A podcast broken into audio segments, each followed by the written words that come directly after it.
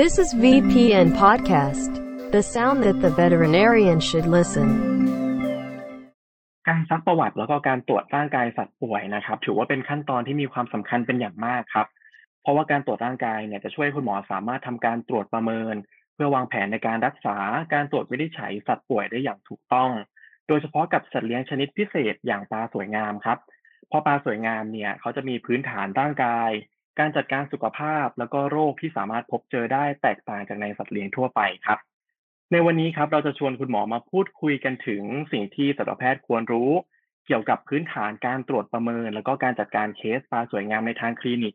เพื่อให้คุณหมอครับ สามารถรับมือแล้วก็สามารถตรวจปลาสวยงามได้อย่างถูกต้อง และง่ายดายยิ่งขึ้น โดยวีเป็นพอดแคสต์ในวันนี้ครับเราอยู่กับนายสัตวแพทย์นรพัฒน์โตวนบุตร หรือคุณหมอปิ้ว สัตวแพทย์ประจำศูนย์วิจัยโรคสัตว์น้ำคณะสัตวแพทยศาสตร์จุฬาลงกรณ์มหาวิทยาลัยครับ ซึ่งหัวข้อที่คุณหมอจะมาเล่าให้พวกเราฟังในวันนี้ก็คือเรื่อง แนวทางการจัดการเคสปลาสวยงามในทางคลินิกนั่นเองครับ สวัสดีครับ คุณหมอครับ ครับ สวัสดีครับผม คุณหมอครับ ผมเชื่อว่าคุณหมอหลาย ๆ ท่านที่กำลังฟังพวกเราอยู่ในตอนนี้ครับ น่าจะคุ้นเคยกับการตรวจสุขภาพน้องหมาน้องแมวกันเป็นอย่างดีแล้วครับ แต่ถ้าพูดถึงปลาสวยงามเนี่ยหลายคนเขาน่าจะ ยังไม่เห็นภาพหรือว่าอาจจะไม่มีความรู้ในด้านนี้ ผมขออนุญาตให้คุณหมอช่วยทบทวนความรู้เกี่ยวกับการจัดการปลาสวยงามเมื่อน้องปลาเนี่ยเข้ามาในคลินิกนะครับคุณหมอครับได้เลยครับผม แต่ก่อนอื่นเนี่ยผมต้องขอออกตัวก่อนนะครับว่าจริง ๆ เนื้อหาในการการทำงานกับปลาสวยงามนะครับ มันค่อนข้างเยอะมาก การจะลงดีเทลทั้งหมดให้ได้ภายในระยะเวลาที่จำกัดเนี่ยมันอาจจะค่อนข้างยากนิดนึง สิ่งที่จะมาเล่าครับมาแชร์ในวันเนี้ยหมออยากจะ ทำให้ทุกคนได้เห็นภาพกว้างๆนะครับเป็นอยากให้เห็นภาพก่อนว่า คุณหมอควรจะต้องรู้หัวข้อหรือประเด็นใดบ้างนะครับ แล้วก็คุณหมอครับก็จะสามารถไปรีวิวทำการอ่านหาความรู้ข้อมูลเพิ่มเติมต่อไปในประเด็นแต่ละประเด็นต่อๆไปได้ครับผมครับผมครับ ก็สำหรับความรู้การจัดการปลาสวยงามนะครับ แตกต่างจากสัตว์เล็กอย่างไร จริงๆ ต้องเล่าก่อนว่าถ้าโดย concept เนี่ยคือไม่ต่างกันเลยนะครับ พื้นฐาน fundamental ของเขาคือ คุณหมอจะต้องรู้เรื่องของพันธุ์อาหาร และก็การจัดการของเขานะครับ ด้วยหลักการครับที่คล้ายกับสุนัขและแมว เพียงแต่ว่า detail ลึกๆของเขาอีกทีหนึ่งอะมันก็จะต้องไปศึกษาเพิ่มอีกหน่อยแหละ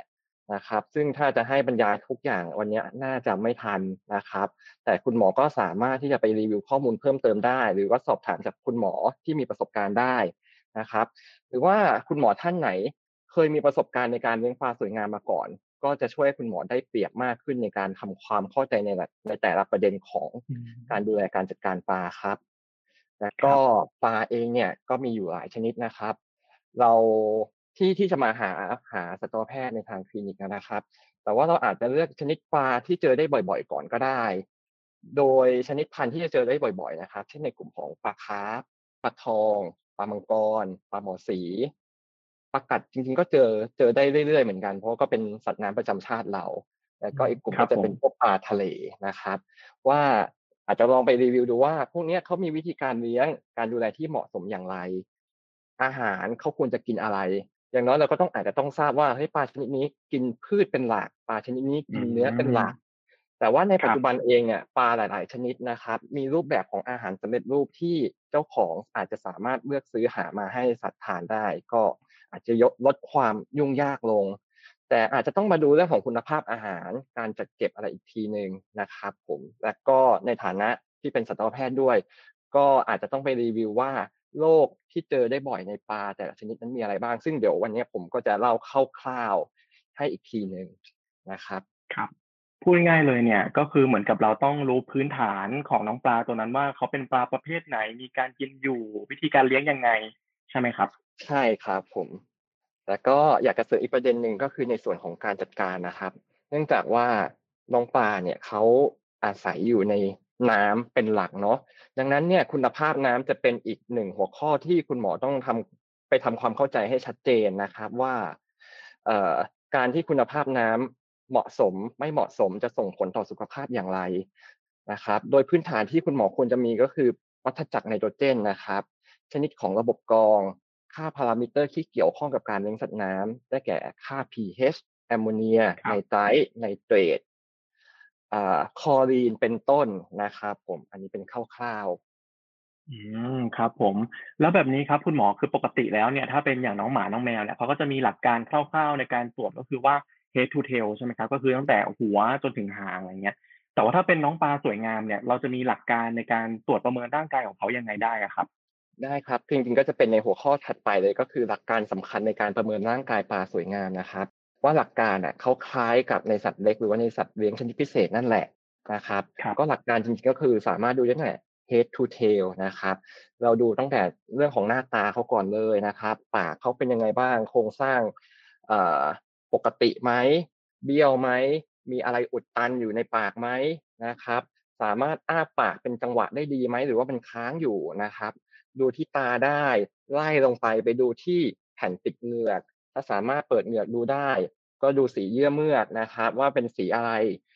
ถ้าเป็นสีแดงเข้มแบบแบบเลือดหมูอย่างนั้นก็ถือว่าปลาน่าจะมีสุขภาพที่ดีนะครับ แต่ว่าถ้าเกิดสีเริ่มซีดก็อาจจะบ่งชี้เรื่องของภาวะโลหิตจางได้หรือเปล่าเป็นต้น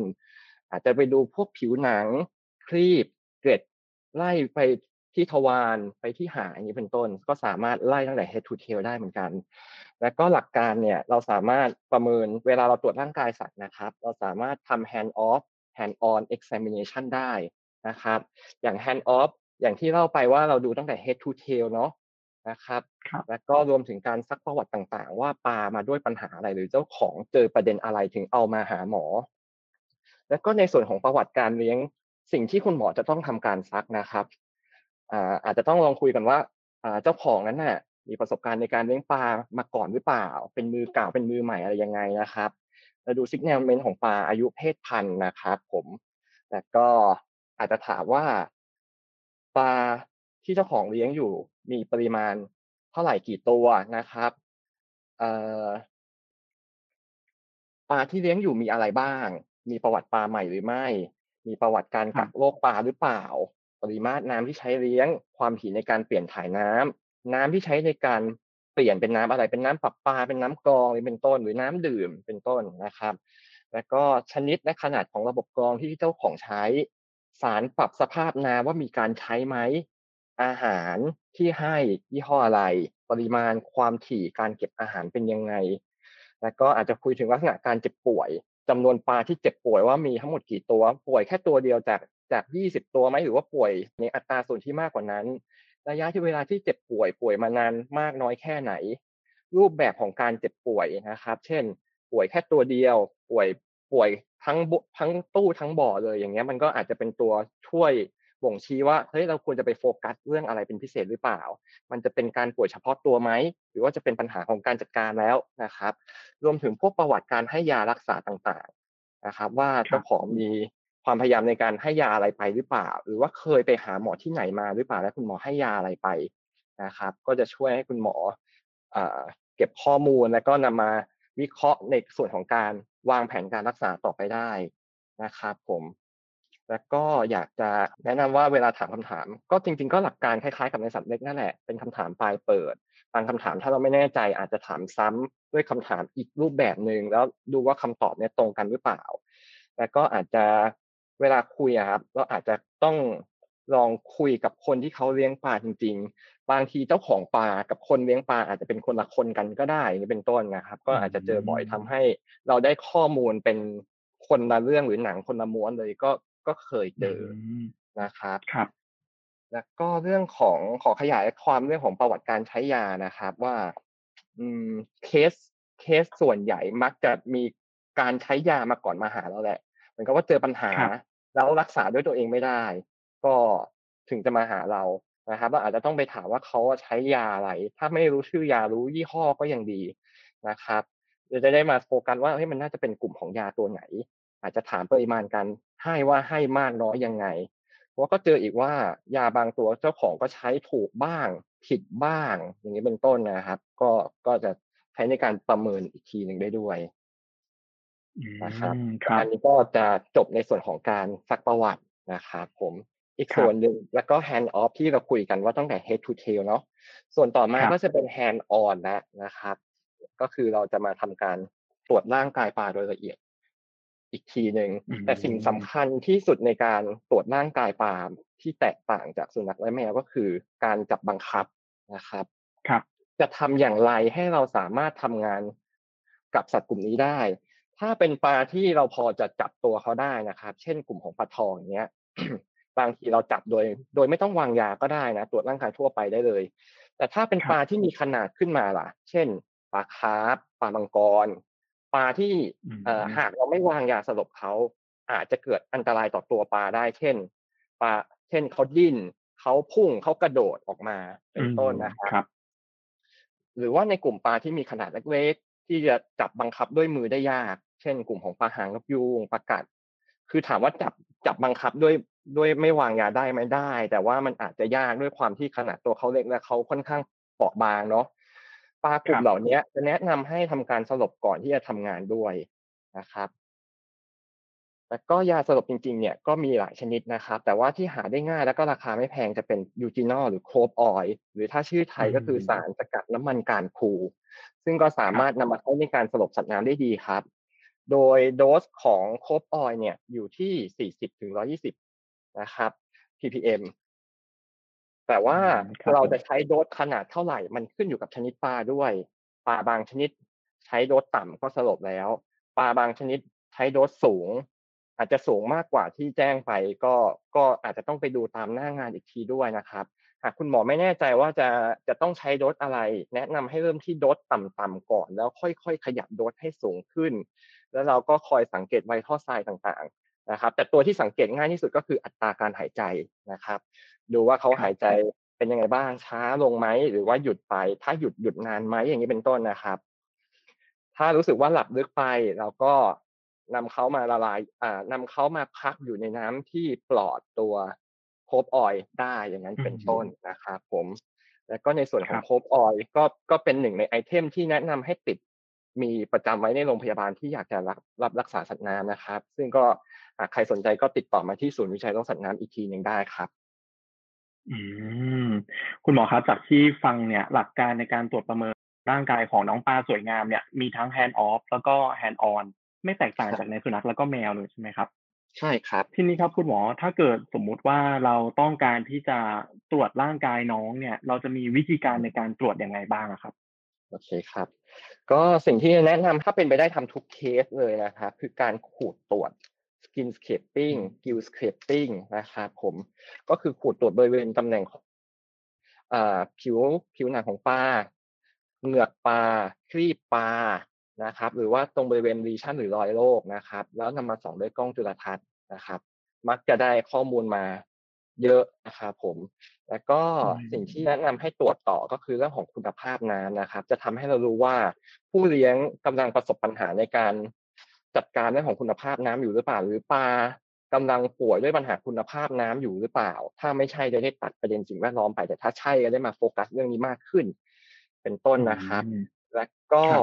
การตรวจวินิจฉัยอื่นๆ จริงๆก็สามารถทำได้เหมือนในอ่าในสัตว์เล็กหรือใน exotic นะครับ ตั้งแต่เรื่องของการเอ็กซเรย์นะครับ เช่นการเอ็กซเรย์เนี่ยอาจจะบ่งชี้ถึงความผิดปกติของโครงสร้างกระดูก ขนาดถุงลมอืมการสะสมของแก๊สในทางเดินอาหาร สิ่งแปลกปลอมต่างๆ เป็นต้น หรือว่าการอัลตราซาวคุณหมอก็สามารถทำได้นะครับ ก็อาจจะดูความผิดปกติที่ ถ้าด้วยการดูฟิล์มเนี่ยอาจจะดูไม่ออกนะครับ เช่น การดูในส่วนของโรคทางระบบสืบพันธุ์พวกซีสเนื้องอกน้ำในช่องว่างลำตัวต่างๆ ก็เอามาใช้ได้นะครับ ถ้าคุณหมอมีเครื่องอัลตราซาวแล้วก็พวกการเก็บตัวอย่าง การทำ fine needle aspirate การเก็บตัวอย่างเลือดการทำ biopsy ส่งชิ้นเนื้อ การตรวจโรคไวรัสที่อาจจะเข้าแลบไปทำ PCR ต่อคุณหมอก็สามารถทำได้อืมแล้วโรคที่เรามักจะพบในน้องปลาสวยงามในทางคลินิกเนี่ยครับ มีโรคอะไรที่น่าสนใจบ้างครับคุณหมอครับนี่ครับ จริงๆต้องต้องเกริดอีกแล้วว่า ถ้าจะให้พูดให้ครบทุกอย่างในภายในระยะเวลาสั้นเนี่ยมันมันเป็นเรื่องยากมากเลยนะครับอืมน่าจะเยอะมากเลยพรว่ใช่ไหมครับเป็นชั่วโมงชั่วโมงใช่ครับ แต่ว่าจริงๆอ่าทาง VPN Podcast เนี่ยเคย เคยเชิญคุณหมอคมสินหรือคุณหมอแมมเนาะมาบรรยายครับในพาร์ทนี้มาด้วยเนาะคุณหมอแมมมีประสบการณ์สูงมาก แนะนำว่าเออหาข้อมูลหรือฟังจากคุณหมอแมมได้ด้วยนะครับ หรือว่าในส่วนของครับ VPN Magazine เนี่ยก็มีคุณหมอแมมกับคุณหมอโดนัทที่เขียนบทความคุณหมอสามารถอ่านตรงนั้นเพิ่มเติมได้เช่นเดียวกันแต่ในส่วนของวันนี้นะครับ ผมจะเล่าเป็นคร่าวๆแล้วกันนะครับ ถ้าถ้าเราครับแบ่งผมเป็นแบบอ่า โรคที่เจอได้บ่อยๆ ในทางคลินิกนะครับ ส่วนใหญ่จะเจอเป็นพวกพวกโรคติดเชื้อต่างๆนะครับ ไม่ว่าจะเป็นกลุ่มของโรคติดเชื้อแบคทีเรียปรสิตไวรัส เชื้อราเป็นต้น แต่เชื้อราปัจจุบันไม่ค่อยเจอแล้วแหละ ยกเว้นว่าถ้าเจ้าของมีการจัดการการดูแลที่ต้องแย่จริง ๆ ถึงจะเจอเชื้อรานะครับอืมอีกกลุ่มหนึ่งก็จะเป็นพวกคุณภาพน้ำอุบัติเหตุแล้วก็พวกโรคที่จะเป็นเหมือนเป็นโรคความเสี่ยงประจำพันธุ์ของสัตว์น้ำนั้นๆนะครับ กับอีกเกณฑ์หนึ่งถ้าเราใช้ว่าถ้าผมจะแบ่งเป็นเหมือนชนิดปลาบ้างนะครับ ก็จะเล่าคร่าวๆดังนี้ครับ ว่าถ้าเกิดเป็นปลาทองนะครับ ปัญหาที่เจอได้บ่อยๆ ก็จะเป็นเรื่องของปัญหาการทรงตัวหรือ buoyancy disorder เนาะก็คือปลาลอยหงายท้อง ปลาจมอยู่ข้างล่างเป็นต้นนะครับ จริงๆก็ต้องไปดูแหละว่าเขาเกิดจากปัญหาอะไรนะครับ แล้วก็อย่างที่เรียนไปว่าเขามีทั้งแบบลอยเนาะก็คือ positive buoyancy แล้วก็เป็นปลาที่จมก็คือ negative buoyancy แล้วก็ต้องมาดูแหละว่าปัญหามันคือเรื่องอะไร คุณหมอหลาย ๆ ท่านอาจจะเข้าใจว่า เออ มันเกี่ยวกับถุงลมนะ จริง ๆ มันมันไม่ผิดนะ มันมันใช่เรื่องของปัญหาความวิติของตัวถุงลมเป็นหนึ่งในสาเหตุที่ทำให้ปลาลอยหรือจมได้ แต่ว่าจริง ๆ แล้วเนี่ยปัญหาการทรงตัวการลอยการจมเนี่ยมันก็มีสาเหตุอื่นๆได้เยอะนะครับ เช่น การเกิดแก๊สในทางเดินอาหารนะครับ ไม่ว่าจะอืมปลากินอาหารมากเกินไปจนเกิดภาวะโบรทก็ทำได้ หรือปลามีการติดเชื้อในทางเดินอาหาร แล้วเกิดแก๊สเกิดขึ้นก็ทำได้ ปลาที่อ้วนแล้วมีสัดส่วนของไขมันที่มาก แล้วส่งผลต่อความหนาแน่นของปลาและทำให้ปลาลอยก็ทำได้นะครับ หรือปลาบางตัวป่วยด้วยโรคอะไรบางอย่างอยู่แล้วป่วยป่วยแบบหนักมากๆ เช่นติดเชื้อปรสิตภายนอกเป็นอย่างมาก จนปลาทิ้งตัวไม่มีแรง ก็อาจจะเห็นว่าลอยได้เหมือนกัน หรือว่าในกรณีของการจมก็ไม่จำเป็นที่ต้องเป็นถุงลมเสียสภาพจนหดขนาดอย่างเดียว อาจจะเกิดจากการมีอะไรถ่วงในช่องท้องก็ได้ เช่น มีถุงน้ำมีซีสมีไข่ค้างมีเนื้องอกเป็นต้น พวกนี้ก็อาจจะทำให้เห็นว่าปลาจมอยู่ข้างล่างได้เหมือนกัน นะครับครับซึ่งก็ต้องอาจจะต้องใช้เครื่องมือในการวินิจฉัยเช่นเอ็กซเรย์อัลตราซาวต่อไปนะครับ แล้วก็สำหรับในส่วนเนี้ยเอ่อจริงๆเนื้อหามันมันเยอะนะครับ แต่ว่าผมก็เคยได้บรรยายเอาไว้อยู่ที่สมาคมสัตวแพทย์สัตว์น้ำนะครับ คุณหมอสามารถไปเปิดรับชมวิดีโอย้อนหลังในเพจนั้นได้นะครับผม แล้วก็ในส่วนของโรคที่เจอได้บ่อยๆ ของปลาทอง จริงๆ ก็มีหลายอย่างนะครับ เช่นไข่ค้างนะครับ ภาวะไข่ค้างเจอได้ แล้วก็กลุ่มของภาวะ polycystic kidney นะครับ ก็คือเป็นซีสต์ที่ไตก็เจอได้บ่อยนะครับผม กลุ่มต่อมาก็จะเป็นกลุ่มของปลาคาร์ฟบ้างนะครับ จริง ๆปลาคาร์ฟกับปลาทองค่อนข้างเป็น relative เป็นญาติใกล้ ๆ กันนะครับผมอืมโรคที่ครับเจอก็มักจะมักจะใกล้กันนะครับ เจอบ่อย ๆ ก็พวกปรสิตภายนอกนะครับเจอบ่อยค่อนข้างมาก ก็มักจะเกิดจากการซื้อปลาเข้ามาใหม่แล้ว อาจจะมีโปรแกรมการกักโรคที่ยังไม่เหมาะสม เช่น กักสั้นไป การใช้ยาฆ่าปรสิตภายนอกที่ไม่ตรงกับชนิดของปรสิตนะครับหรือการใส่ยาฆ่าปรสิตในปริมาณความถี่ที่ไม่เหมาะสมนะครับ โดยที่จะเจอบ่อยๆ ก็อย่างเช่นกลุ่มของโมโนจีเนียนหรือว่าพวกปิงใสนะครับ แล้วก็กลุ่มที่เป็นโปรโตซัวที่เจอบ่อยๆ เช่นโรคจุดขาว ที่เกิดจากเชื้อ Ipthyopterius multifiliis เป็นต้นนะครับ พวกนี้ก็สามารถเจอได้ กลุ่มต่อมาจะเป็นกลุ่มของพวกปลามังกรปลามังกรที่จะเจอบ่อยๆ จะเป็นพวกทอมาจากการเกิดอุบัติเหตุนะครับ บางทีก็อาจจะทำให้เกิดเป็นบาดแผลนะครับ หรือบางทีเอ่ออุบัติเหตุเกิดขึ้นรุนแรงมาก เช่น ปลาตื่นตกใจจากสิ่งแวดล้อม ว่ายพุ่ง ว่ายชน กระโดดออกมาจากตู้ เป็นต้น พวกนี้ก็ก็เจอได้ หรือภาวะที่เจ้าของมักจะเรียกว่าน็อกน้ำอย่างเงี้ยนะครับ ก็อาจจะเกิดจากการเปลี่ยนแปลงของพารามิเตอร์น้ำที่มันเร็วเกินไป อาจจะเช่น ค่าความเป็นกรดด่างหรือ pH อุณหภูมิ หรือว่าน้ำมีการปนเปื้อนคลอรีนมาอย่างเงี้ยนะครับ ก็อาจจะทำให้ปลาปลามีสภาพเหมือนน็อกน้ำขึ้นมาได้นะครับ กับอีกครับเอ่อ แล้วก็กลุ่มของเมื่อกี้เรื่องอุบัติเหตุเนาะบางทีถ้ามันเกิดขึ้นรุนแรง มันอาจจะไม่ได้เกิดแค่แผลแล้วมันอาจจะเกิดการทำลายของตัวระบบประสาทหรือว่ากระดูกสันหลังของเขาได้ พวกนี้ก็อาจจะทำให้เกิดอาการทางระบบประสาทขึ้นมานะครับ แล้วก็อีกภาวะหนึ่งที่จะเจอได้บ่อยในปลามังกรที่เอามาหาหมอเนี่ยครับเอามาหาหมอกันนะครับ ก็คือภาวะเกล็ดตั้งหรือภาวะดอปซี่ภาวะดอปซี่เนี่ยต้องต้องเรียนว่าเป็นหนึ่งในภาวะที่บ่งชี้ว่าปลาตัวนั้นๆน่ะ จจ็บป่วยค่อนข้างหนักมากแล้วนะครับ ลักษณะของปลาที่เป็นภาวะดอปซี่เนี่ย คุณหมอจะเห็นว่าปลาเขาจะเป็นรูปร่างเหมือนกับตัวสับปะรดนะครับ ก็คือเกล็ดเขาจะพเยอตั้งขึ้นมานะครับ บางที่เรียกว่าเป็นเหมือนพายโคน appearance นะครับผม ซึ่งสาเหตุก็อาจจะเกิดจากกลุ่มของโรคติดเชื้อก็ได้ ไม่ว่าจะติดเชื้อแบคทีเรียที่หนักแล้วอาจจะเกิด sepsis ไปแล้ว หรือติดเชื้อปรสิตภายนอกต่างๆ ในปริมาณที่มาก นะครับ ส่งผลต่อการควบคุมสมดุลน้ำของร่างกายจนทำให้เกิดภาวะเกล็ดตั้งขึ้นมา หรือว่าในกลุ่มของโรคที่ไม่ติดเชื้อ เช่น เกิดการผิดปกติของการทำงานของตับหรือไตนะครับ ส่งผลต่อการควบคุมสมดุลน้ำก็ทำให้เกิดภาวะพวกนี้ได้ เป็นต้นนะครับ กลุ่มของปลากลุ่มต่อมาจะเป็นกลุ่มของปลาหมอสีหรือกลุ่มซิคริตนะครับกลุ่มซิควิดตัวอย่างอย่างที่บอกไปปลาหมอสีนะครับปลาปอมบาดัวก็อยู่ในกลุ่มนี้เหมือนกันนะครับ ทีนี้โรคที่จะเจอได้บ่อย ในกลุ่มนี้จะเกิดจากเชื้อที่ชื่อว่าเฮกซามิต้านะครับ ก็จะทำให้เกิดโรคที่ชื่อว่า hole in the head นะครับ หรือว่า head and lateral disease นะครับ พวกนี้ก็จะทำให้เกิดลักษณะเป็นเหมือนแผลหลุมบริเวณผิวหนัง โดยเฉพาะบริเวณที่หัวนะครับผม หรือญาติญาติของเขาของ Hexamita เนี่ย ก็คือ Spironucleus ก็ทำให้เกิดลักษณะรอยโรคที่เกิดเป็นเหมือนแผลขนาดใหญ่ในปลาปอมปาดัวร์เป็นต้น แล้วก็เชื้อในกลุ่มนี้เนี่ยก็ยังทำให้เกิดโรคอีกโรคหนึ่งที่ชื่อว่า white feces syndrome หรือโรคขี้ขาวได้นะครับ แล้วก็อีกกลุ่มหนึ่งที่อยากจะเสริมก็คือกลุ่มของปลากัดนะครับ ภาวะที่จะเจอได้บ่อยก็คือเรื่องของการติดเชื้อแบคทีเรีย ที่ว่าเจอได้บ่อย อาจจะด้วยเรื่องของพฤติกรรมการเลี้ยงปลากัดของของเจ้าของกันด้วยแหละนะครับ เพราะว่าคนเข้าใจว่าปลากัดเนี่ยเขาเลี้ยงอยู่ในโหลในโหลปริมาตรน้ำมันก็น้อยหนึ่งนะครับ แล้วก็เข้าใจว่าปลาพวกเนี้ย สัปดาห์หนึ่งหรือนานกว่านั้นเปลี่ยนน้ำสักทีหนึ่งซึ่งจริง ๆ โดยโดยส่วนตัวไม่ไม่ไม่ไม่ค่อยโอเคเท่าไหร่นักนะครับ เพราะว่าจริงอยู่ว่าเขาอาจจะทนน้ำที่ที่ไม่ค่อยสะอาดได้ในระดับหนึ่งแต่ก็อยากให้นึกภาพเหมือนเราทำความสะอาดบ้านนะครับ ถ้าเราทำความสะอาดบ่อย เชื้อโรคอะไรต่างๆ ก็จะน้อย แต่ถ้าเราทำด้วยความถี่น้อยๆปริมาตรน้ำก็น้อย น้ำก็เสียได้ง่าย และก็ส่งผลต่อสุขภาพของปลาได้นะครับ ก็เลยทำให้ มีโอกาสเจอเรื่องของการติดเชื้อแบคทีเรียในกลุ่มของปลากัดที่ค่อนข้างบ่อย แล้วก็กลุ่มปรสิตภายนอกจริงๆ ก็เจอได้หลายชนิดนะครับ แต่ที่เจอบ่อยๆ ก็จะเป็นพวกกลุ่มของโอโอดิเนียมนะครับ หรือโรคที่เขาเรียกว่า velvet disease นะครับ แล้วก็การติดเชื้อกลุ่ม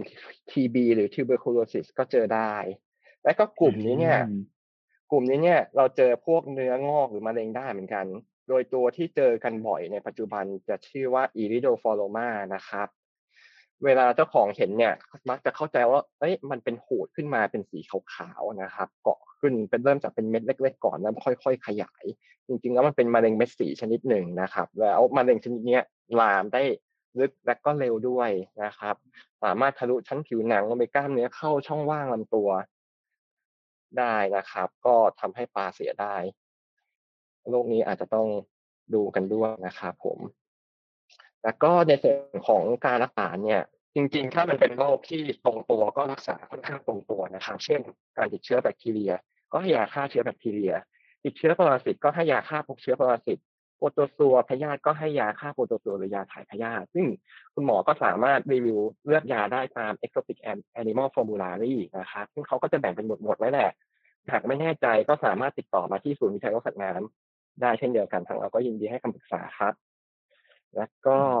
สำหรับผลของการรักษาสัตว์น้ำนะครับ ถ้ามันเป็นโรคที่ค่อนข้างตรงตัวส่วนใหญ่จะไม่ยากเท่าไหร่แล้วก็มักจะตอบสนองได้ดีครับ แต่ถ้าเป็นบางภาวะที่รักษายากๆ เช่น เก็บพองไปแล้วนะครับ ส่วนใหญ่ปลามักจะเสียนะครับจากภาวะดอกซี่ เพราะว่าการดำเนินของโรคมันไกลแล้ว หรือบางทีปลาที่ป่วยเขาเป็นปลาที่ค่อนข้างเปราะบางนะครับ เช่นปลาทะเลเล็กๆ บางบางอย่างนะครับ สิ่งที่อยากจะบอกก็คือ แม้รอบนี้เราอาจจะรักษาปลาตัวนั้นๆ ไม่ได้ แต่อย่างน้อยๆเรารู้แล้วว่าปัญหาของเขาคืออะไร เราจะได้แนะนำเจ้าของได้ เพื่อที่จะไปวางแผนป้องกัน ไม่ให้ปลาตัวอื่นของเจ้าของเจ็บป่วยในอนาคตต่อไปครับอืมจากที่ฟังคุณหมอมาเนี่ยครับโรคในน้องปลาสวยงามเนี่ย สิ่งหนึ่งที่มีความสำคัญเป็นอย่างมากก็คือ สิ่งแวดล้อมหรือว่าน้ำใช่ไหมครับ ด้วยครับ ใช่ครับ เพราะว่าเป็นสิ่งที่อยู่รอบตัวเขาตลอดเวลาครับ อืม แล้วแบบนี้ครับคุณหมอถ้าสมมติว่ามีน้องปลาสวยงามเข้ามาในคลินิกเนี่ยครับ เราควรที่จะจัดเตรียมสถานที่ในการรับเคสปลาสวยงามยังไงอะครับ เดี๋ยวเอาเรื่องสถานที่ก่อนนะครับ ก็สำหรับสถานที่นะครับในกรณีที่ถ้าเราต้องการเปิดรับเป็นลักษณะของการแอดมิดนะครับ สิ่งที่ต้องมีก็คือภาชนะใส่ปลานะครับ แล้วก็ต้องดูแหละว่าปลาที่มาจะขนาดเล็กใหญ่ยังไง ถ้าเตรียมครับถ้าเตรียมไว้ได้ก็ดีนะครับ เช่น ถ้าเป็นปลาขนาดเล็กเราอาจจะเตรียมเป็นเหมือนตู้ปลาก็ได้ครับ อาจจะเป็นสักตู้ขนาดประมาณ 24 นิ้วนะครับ เตรียมไว้จำนวนหนึ่งนะครับ แต่ถ้าเกิดเป็นปลาที่มีขนาดขึ้นมาแล้ว เช่นปลาคาร์ฟปลามังกรเป็นต้นก็อาจจะเตรียมเป็นบ่อไฟเบอร์นะครับ ก็ปรับตามความเหมาะสมของขนาดปลาอีกทีหนึ่งนะครับ อย่างที่ของศูนย์วิจัยโรคสัตว์น้ำก็จะเริ่มต้นอยู่ที่ไซส์ประมาณ 80คูณ120 เซนต์นะครับ ความกว้างความยาวนะครับ แต่ถ้าปลาขนาดใหญ่กว่านั้นก็ต้องเผื่อพื้นที่ให้เขาหรือต้องซื้อบ่อที่ใหญ่กว่านั้นด้วย แต่ถ้าอืมพื้นที่ของคุณหมอจำกัด ถ้าพื้นที่ของคุณหมอจำกัด ก็อาจจะเลือกเป็นลักษณะของบ่อผ้าใบที่สามารถพับเก็บได้นะครับ จะได้ไม่เปลืองพื้นที่ของคุณหมอมาก นะครับครับแล้วก็การจัดการเคสปลาเวลาเข้าแอดมิดเนี่ยสิ่งสำคัญอีกอย่างหนึงก็คือการเปลี่ยนถ่ายน้ำคุณหมออาจจะต้องลองวางดีไซน์เรื่องของระบบท่อ เพื่อที่จะเดรนน้ำที่ใช้แล้วออกให้มันง่าย ไม่เลอะเทอะเป็นต้นนะครับ แล้วก็เรื่องของน้ำที่จะใช้ในการเตรียมนะครับ เนื่องจากโรงพยาบาลส่วนใหญ่ก็เป็นเรื่องของระบบน้ำประปาเนาะน้ำประปาแล้วก็ครับต้องดูว่าเรามีความเสี่ยงเรื่องของคลอรีนหรือเปล่า มีความเสี่ยงมากน้อยอืมอะไรยังไงนะครับ ถ้าให้ดีแนะนำว่าควรจะมีระบบกรองคอรีนติดตั้งไว้นะครับ โดยจะเป็นพวกกลุ่มของกองคาร์บอนต่างๆ เพื่อดักจับตัวคอรีนไม่ให้หลงเหลือมา แต่ถ้าคุณหมอไม่สะดวกที่จะวางติดตั้งระบบกรองคอรีนคุณหมออาจจะอาศัยว่าใช้การพักน้ำก่อนก็ได้ เช่น ถ้าคุณหมอจะต้อง คุณหมอจะต้องมีการใช้น้ำสมมติว่าใช้น้ำร้อยลิตรต่อวัน คุณหมออาจจะมีภาชนะที่ใส่น้ำหนึ่งร้อยลิตร แล้วตั้งพักทิ้งไว้นะครับหนึ่งคือนัดตีออกซิเจนช่วยคลอรีนก็จะระเหยออกมา แล้วคุณหมอก็สามารถนำน้ำไปใช้ได้ในวันถัดไปครับอืมครับผม แล้วถ้าเกิดเราเตรียมสถานที่เตรียมน้ำเรียบร้อยแล้วครับ คุณหมอ อุปกรณ์หรือว่ายาที่เราควรจะมีติดคลินิกไว้เนี่ย ควรจะมีอะไรบ้างครับได้ครับสำหรับอุปกรณ์นะครับ ก็ขอเริ่มจากอุปกรณ์ในการจับบังคับก่อน อย่างแรกก็จะเป็นสวิงนะครับ สวิงที่เลือกใช้ก็ควรจะแข็งแรง และก็เหมาะกับชนิดแล้วก็ขนาดตัวปลานะครับ ถ้าเป็นสวิงสวิงส่วนใหญ่เป็นตะข่ายเนาะลองอาจจะลองจับสัมผัสดูว่ามันมันไม่คมไม่ได้บาดตัวเรา เพื่อลดการบาดเจ็บของปลานะครับ แล้วก็สวิงก็ควรจะเลือกให้เหมาะสมกับลักษณะของบ่อ เช่น ถ้าบ่อเป็นทรงสี่เหลี่ยม สวิงที่ใช้ก็ควรจะเป็นทรงสี่เหลี่ยมเพื่อให้เข้ามุมได้เวลาจับ เพราะถ้าคุณหมอใช้เป็นวงกลม เวลาไปเข้ามุมมันจะเหลือพื้นที่รอดให้ปลาหนีออกมาได้นั้นเป็นต้นนะครับอืมครับ อ่า แล้วก็อ่าเมื่อจับบังคับได้แล้วเนี่ยครับ อ่า สมมุติว่าเราต้องการจะตรวจเราก็อาจจะมีภาชนะในการที่จะใส่ปลาเพื่อทำการตรวจถ้าเป็นปลาที่ไม่ได้ไม่ได้ชื่อมากหรือทำงานได้ง่าย ก็อาจจะเป็นเหมือนกะละมังที่ใส่ตัวเขาได้อย่างนั้นนะครับ แต่ถ้าเกิดเป็นปลาที่ มีขนาดหรือดื้อหรือจับบังคับยากคุณหมอต้องวางยาเนาะการวางยาเนี่ย เอ่อทำไมครับคุณหมอก็ต้องมียาสลบนะครับ ก็คือโคบออยอย่างที่ได้ได้เรียนไปในตอนต้นอืมโดยเฉพาะในกลุ่มพวกปลาคาร์ฟปลาบังกรนะครับ แล้วก็ปลาพวกนี้แนะนำว่า เราไม่ได้ใส่ในภาชนะแบบในกระมังในถังอย่างเดียวแล้วคุณหมอควรจะนำเขาอยู่ในถุงที่มีความหนา มีความเหนียวนะครับ เพราะถ้าเกิดเอ่อ การวางยาเขาเนี่ยเขาเดี๋ยวโทษครับเอาใหม่อ่า เมื่อคุณหมอจับปลาเข้าไปในถุงแล้วนะครับปลาพวกนี้เขาอาจจะดื้อจะดิ้นนะครับ อาจจะว่ายพุ่ง หรือบางทีเราเริ่มเดินยาสลบนะครับปลาเริ่มเข้าสู่อ่า stage การสลบที่สองเกิดภาวะ hyperexcite เกิดขึ้นปลาอาจจะดิ้น อาจจะกระโดด อาจจะพุ่ง ถ้าคุณหมอไม่ได้มีถุงรองรับปลาพุ่งออกมานอกภาชนะคุณหมอได้ หรือถ้าคุณหมอเตรียมถุงที่ไม่ได้มีความยืดหยุ่นแข็งแรงมากพอปลาพุ่งทะลุออกจากถุงได้พวกนี้จะทำให้ปลาบาดเจ็บได้นะครับครับ แล้วก็สำหรับอุปกรณ์อื่น ๆ ทางการแพทย์จริง ๆ ก็จะเป็นพวกกล้องจุลทรรศน์เครื่องเอ็กซเรย์อัลตราซาวด์อะไรต่าง ๆ ซึ่งจริง ๆ ก็คุณหมอมีอะไรก็สามารถใช้ได้เต็มที่อยู่แล้วนะครับผม ก็ต่อมาสำหรับเรื่องยาบ้าง เรื่องยาจริงๆอย่างที่เรียนไปว่าคุณหมอสามารถเลือกใช้ยาตาม Exotic Animal Formulary ได้อีกนั่นแหละนะครับ ส่วนเรื่องของการแบ่งชนิดยาเนี่ย หมอขอแบ่งชนิดยาที่เขาใช้กันออกเป็นสามกลุ่มนะครับได้แก่กลุ่มของยาฉีด กลุ่มของยากิน และก็กลุ่มของยาแช่นะครับ ยาฉีดนะครับ ข้อดีคือ ถ้าเราฉีดเข้าไปเนี่ย สัตว์เขาจะได้รับปริมาณยาครบตามต้องการนั่นแหละ แล้วก็ยาฉีดหลายๆชนิดที่มีในสัตว์เล็ก ก็สามารถนำมาใช้ในสัตว์น้ำได้นะครับ โดยสามารถดูได้ตาม reference อีกทีหนึ่งแต่ข้อเสียคือคุณหมอจะต้องมีการจับบังคับปลาให้ได้นะถึงจะทำงานได้ อ่า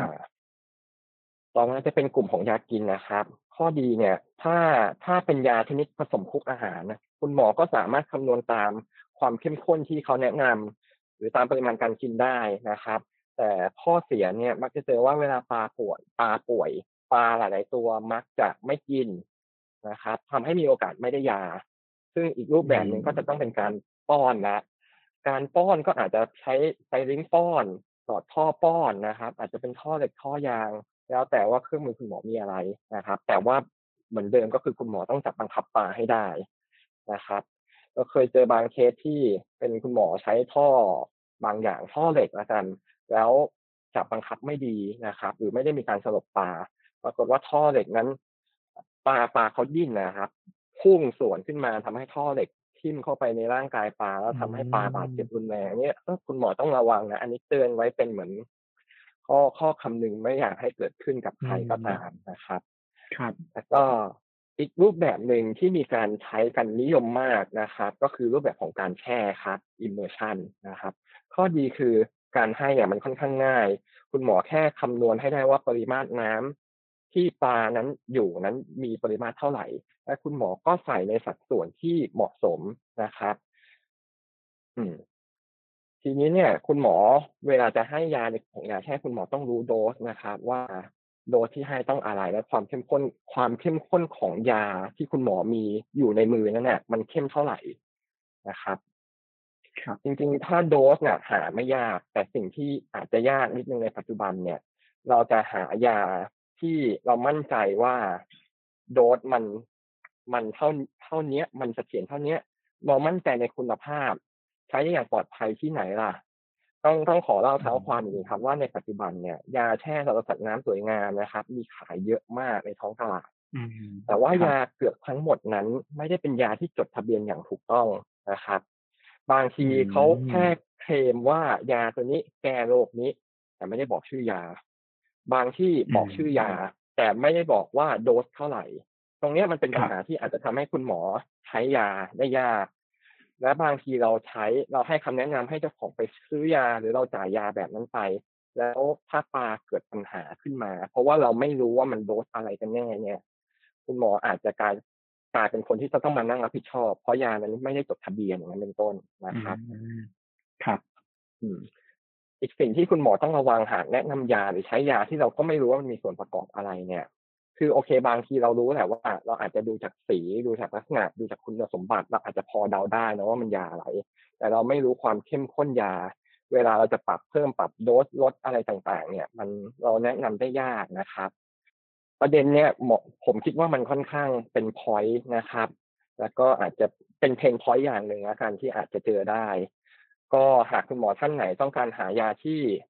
ที่เชื่อถือได้มั่นใจได้ติดต่อมาที่อืมศูนย์วิจัยโรคสัตว์น้ำอีกทีหนึ่งเรายินดีให้คำแนะนำนะครับผมแล้วก็อืมอ่าขอเสริมเรื่องยาที่ไม่ได้จดทะเบียนอีกนิดนะครับ ครับ ยาพวกเนี้ยมักจะอย่างที่เรียนไปว่า มักจะเจอขายกันแพร่หลายในตลาดขายปลาสวยงาม แล้วก็มักจะใช้กันอย่างผิดๆด้วยนะครับ เช่นยาเหลืองเนี่ยเป็นต้นนะครับ ใช้กันเยอะมากไม่ว่าจะเป็นผู้เลี้ยงเองหรือฟาร์มปลาเองนะครับ เวลาใช้เนี่ยบางทีเขาก็จะใช้เป็นลักษณะกักกักๆเอานะครับ เช่นยาเหลือง ก็ใส่แค่ให้น้ำมันพอเหลืองอย่างนี้ยเป็นต้นนะครับ แล้วอืมการดูเรื่องของสี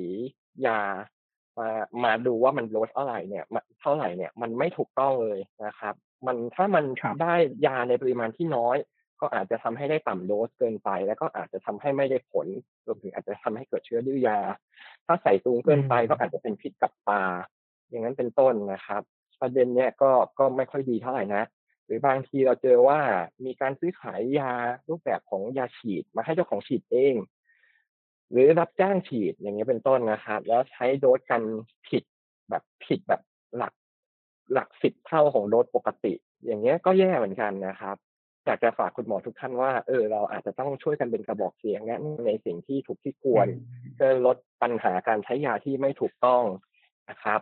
แล้วก็ถ้าวงการเราสามารถแสดงให้เห็นว่าเฮ้ยสัตวแพทย์สามารถรับรับรักษาปลาสวยงามได้มากขึ้น สร้างความเชื่อมั่นให้เจ้าของหรือวงการได้ ก็น่าจะช่วยให้สถานการณ์ดังกล่าวดีขึ้นได้ครับอืม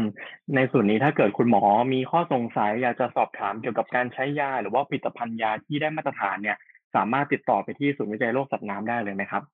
ได้ครับยินดีครับ แล้วก็ทางเรายินดีว่าคุณหมอเจอปัญหาอะไรติดต่อเข้ามาได้ แล้วก็ทางเรายินดีเป็น referral hospital ให้คุณหมอได้ด้วยครับอืม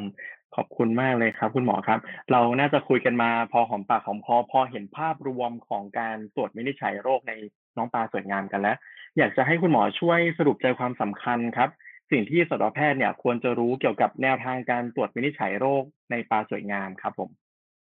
ครับอย่างทบทวนก็คือรีวิวทุกอย่างใหม่อีกทีนะครับ สิ่งที่คุณหมอจะต้องทราบก็คือเรื่องของพันธุ์อาหารการจัดการนะครับ อันนี้คุณหมอต้องลองดูข้อมูลเพิ่มเติมหรือปรึกษาเพิ่มเติมได้นะครับ แล้วก็โรคที่เจอได้บ่อย อันนี้แนะนำให้คุณหมอลองรีวิวเพิ่มนะครับ เรื่องของคุณภาพน้ำ เรื่อง key นี้ก็สำคัญมากเหมือนกัน เพราะว่าเป็นหัวใจในการเลี้ยงปลาอย่างที่เขาบอกว่าเลี้ยงน้ำคือเลี้ยงปลาเนาะนะครับคุณหมอต้องทำความเข้าใจเรื่องของค่าคุณภาพน้ำต่างๆ เรื่องของระบบกรองนะครับผมหลักการการตรวจร่างกายนะครับ hands off hands on คล้ายกัน แต่ว่า key ก็คือเรื่องของการ restrain เนาะคุณหมอต้องมีเครื่องมือในการ restrain หรือวิธีการ restrain ที่เหมาะสมนะครับ เพื่อความปลอดภัยของตัวสัตว์และก็ การตรวจร่างกายที่เป็นรูทีนนะครับ อันนี้อันนี้ย้ำอีกทีท่านนึกอะไรไม่ออกลองขูดตรวจร่างกายขูดตรวจดูก่อนก็ได้ จะได้ข้อมูลมาส่วนหนึ่งนะครับและก็เครื่องมือที่คุณหมอมีอยู่ในโรงพยาบาลคุณหมอสามารถเลือกใช้ได้ทั้งหมดเลยนะครับ ถ้าไม่แน่ใจในการแปลผลหรืออะไรติดต่อมาอีได้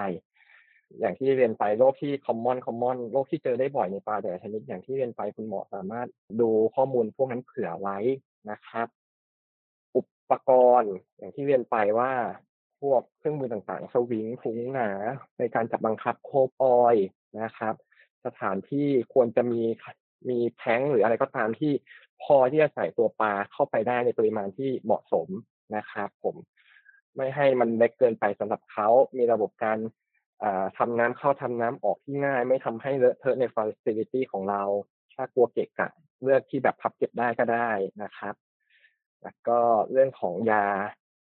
นะครับคุณหมอสามารถดูข้อมูลใน Exotic Animal Formulary ได้หรือศึกษาเราได้ ยาถ้าไม่แน่ใจหาตัวไหนติดต่อเรามาที่ได้ครับครับผมก็ประมาณนี้ครับอืมก็เรียกได้ว่าจริง ๆ แล้วเนี่ยหลักการในการตรวจวินิจฉัยโรคในปลาสวยงามเนี่ยไม่ได้มีความแตกต่างจากน้องหมาน้องแมวมากเลยนะครับ แต่ว่าอาจจะมีบางปัจจัยที่แตกต่างกัน เช่น คุณภาพของน้ำ การดูสิ่งแวดล้อม หรือว่าการใช้ยาอย่างถูกวิธีนะครับ ซึ่งในส่วนนี้เองเนี่ยถ้าเกิดคุณหมอมีข้อสงสัย สามารถสอบถามไปที่ศูนย์วิจัยโรคสัตว์น้ำคณะสัตวแพทยศาสตร์จุฬาลงกรณ์มหาวิทยาลัยได้เลยนะครับ วันนี้ต้องขอขอบคุณคุณหมอปิ้วที่มาให้ความรู้กับพวกเราด้วยนะครับ ขอบคุณนะครับครับยินดีมากๆเลยครับขอบคุณครับครับ สุดท้ายนี้นะครับ ก็ต้องขอขอบคุณคุณหมอทุกท่านสำหรับการติดตามรับฟังนะครับสำหรับคุณหมอท่านใดที่ฟังผ่าน Facebook Live ก็อย่าลืมกดปุ่ม See First ให้เพจด้วยนะครับ หรือถ้ารับชมผ่าน YouTube ก็ฝากกด Subscribe แล้วกดปุ่มกระดิ่งเพื่อแจ้งเตือนด้วยนะครับ นอกจากนี้ครับ คุณหมอยังสามารถรับฟังพวกเราได้ผ่านทาง Spotify และ Apple Podcast เพียงค้นหาคำว่า VPN Podcast แล้วกดติดตามกันมาได้เลยครับ หากคุณหมอท่านใดมีความคิดเห็นยังไงเกี่ยวกับประเด็นนี้ หรือมีเรื่องไหนที่อยากให้เรานำมาพูดคุยกันในครั้งต่อไป ก็สามารถคอมเมนต์กันมาที่ด้านล่างนี้ได้เลยนะครับ วันนี้พวกเราต้องขอลาไปก่อน สวัสดีครับ สวัสดีครับ This is VPN Podcast, the sound that the veterinarian should listen.